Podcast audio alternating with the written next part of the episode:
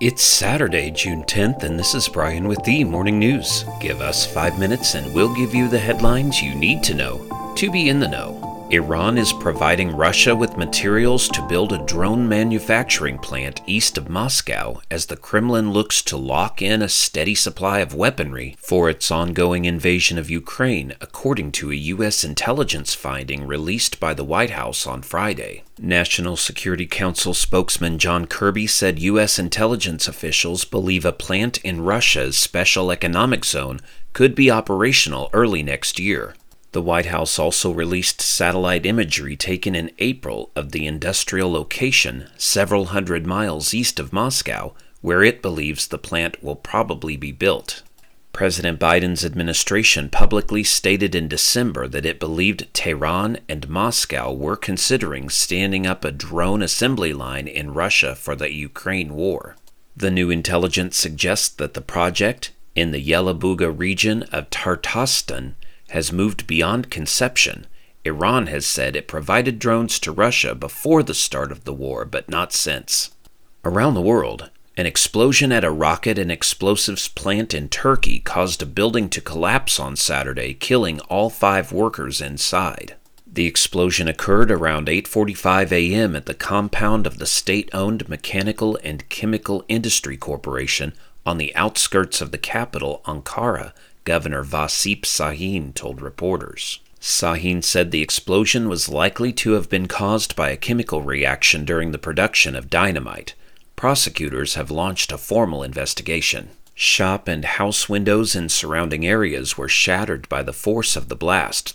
Meanwhile, Ukraine's nuclear energy agency says it has put the last operating reactor at Europe's largest nuclear power plant into a cold shutdown a safety precaution amid catastrophic flooding from the collapse of a nearby dam as Russia's war on Ukraine drags on through its 16th month.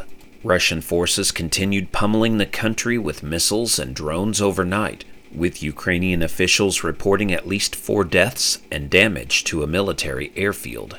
Five out of six reactors at the Zaporizhia nuclear power plant which is occupied by Russian forces, are already in a state of cold shutdown in which all control rods are inserted into the reactor core to stop the nuclear fission reaction and generation of heat and pressure.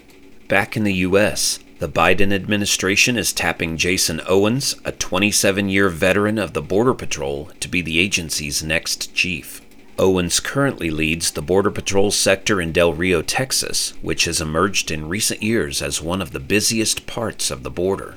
Homeland Security Secretary Alejandro Mayorkas called Owens a talented, selfless, and inspiring leader in a statement announcing the move. I have worked with Chief Owens. I am inspired by his commitment to the mission and am grateful to him for his continued service in his new leadership role, Mayorkas said.